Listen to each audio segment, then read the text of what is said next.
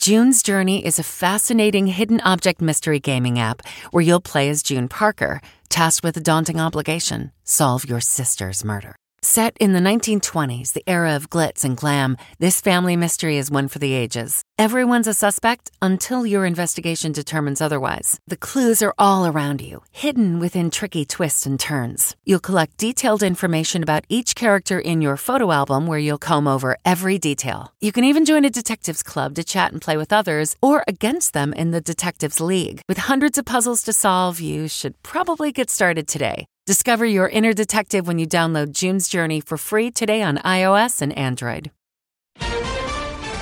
Divisive contempt vote. To compel people to testify. We see this as a nakedly partisan exercise.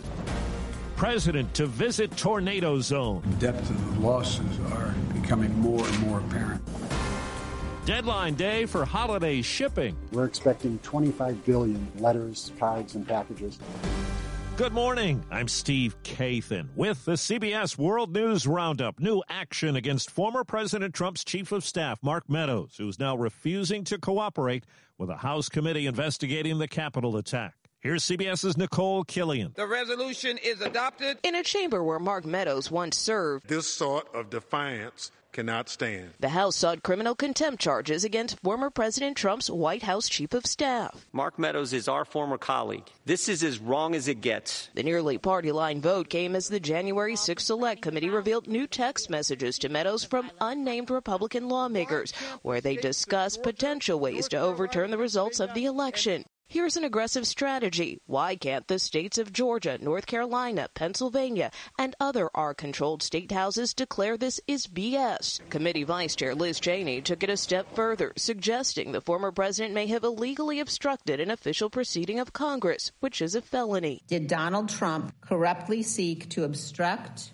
or impede Congress's official proceeding to count electoral votes? The House vote now sends the matter to the U.S. Attorney's Office, where a decision will be made on pursuing a criminal case. Well, it was after midnight when the House approved a $2.5 trillion debt limit increase. On this vote, the yeas are 221 and the nays are 209. The vote came hours after Senate action. CBS News political analyst Leonard Steinhorn. It doesn't authorize any new spending and instead allows us to borrow money to pay off the bills we've already incurred. Without this borrowing authority, we would be in default. More than 100 people are still unaccounted for in Kentucky days after the destructive tornadoes that killed at least 88 people in six states. CBS's Laura Podesta is in Mayfield, Kentucky. Ronnie Ward of the Bowling Green Police Department says he needs to pause at times while searching for the missing. You go about that task of trying to get this work done, and then you come across a, a, a wagon,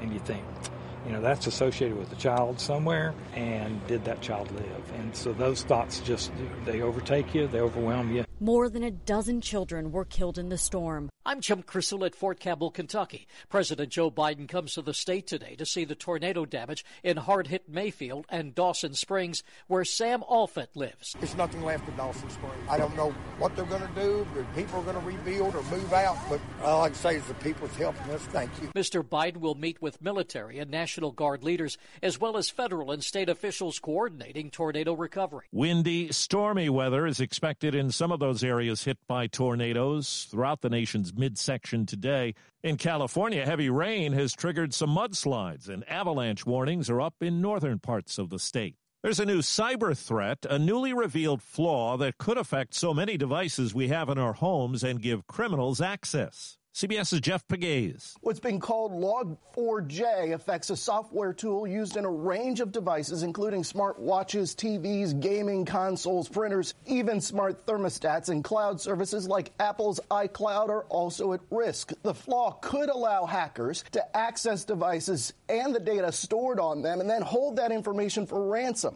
COVID deaths in this country now top 800,000 since the start of the pandemic. Daily deaths are running at just under 1,300 now, as fatalities and case numbers have been rising. California is now mandating masks in all indoor public settings beginning today. Amtrak says it's going to suspend a vaccine mandate for workers and now expects it won't have to trim some rail service next month. Do you ever wonder where all your money went? Like every single time you look at your bank account? Honestly, it's probably all those subscriptions. I felt that way too until I got Rocket Money. Rocket Money helped me see all the subscriptions I'm paying for, and it was eye opening. Between streaming services, fitness apps, delivery services, it all adds up so quickly. Rocket Money is a personal finance app that finds and cancels your unwanted subscriptions, monitors your spending, and helps lower your bills. Rocket Money has over 5 million users and has helped save its members an average of $720 a year with over 500 million in canceled subscriptions. Stop wasting money on things you don't use. Cancel your unwanted subscriptions by going to rocketmoney.com slash Wondery. That's rocketmoney.com slash Wondery. rocketmoney.com slash Wondery.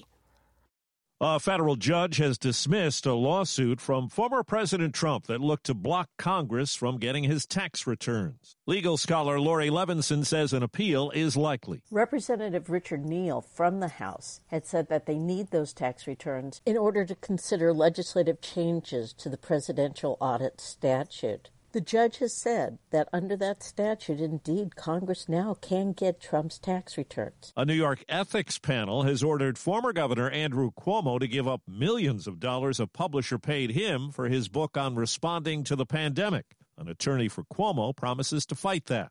Parole has ended for O.J. Simpson, meaning he's free to travel or live where he wants. He's been in Nevada since his 2017 release from prison for an armed robbery conviction. Well, today's the ground shipping deadline to get packages to their destination by Christmas. CBS's Meg Oliver is on the front lines of the epic holiday push to get the job done. When did business really start to pick up? I, I would say at least a week before Thanksgiving. And you've been going nonstop ever since? Nonstop. On Long Island, New York, FedEx courier Raymond Wentz is hustling to keep up. I need a signature. Delivering up to 250 packages six days a week during the holiday season. Do you feel like you can keep up this pace?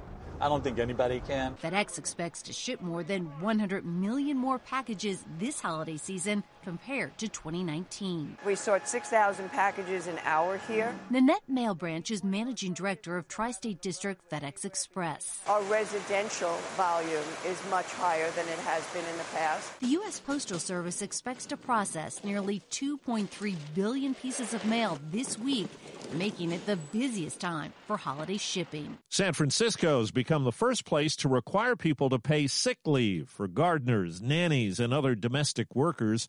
Most are low paid with no benefits. Well, Steph Curry set an NBA record on a big stage last night, New York's Madison Square Garden. Here's Curry for the record.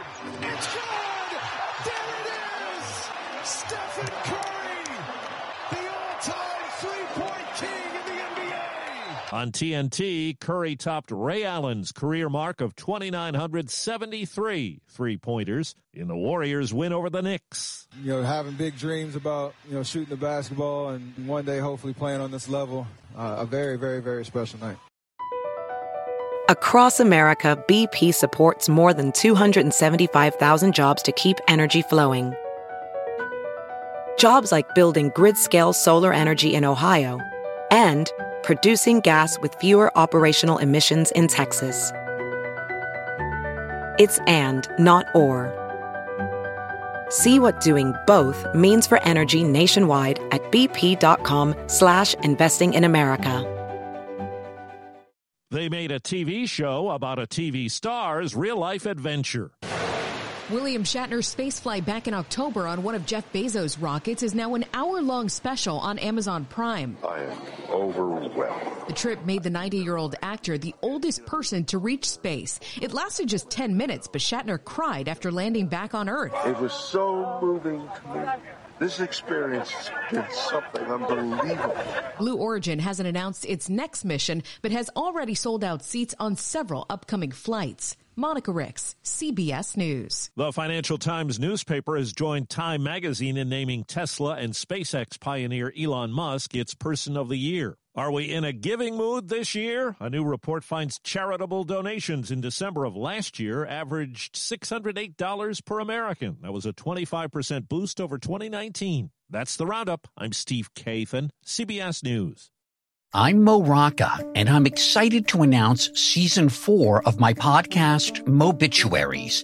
I've got a whole new bunch of stories to share with you about the most fascinating people and things who are no longer with us. From famous figures who died on the very same day to the things I wish would die, like buffets.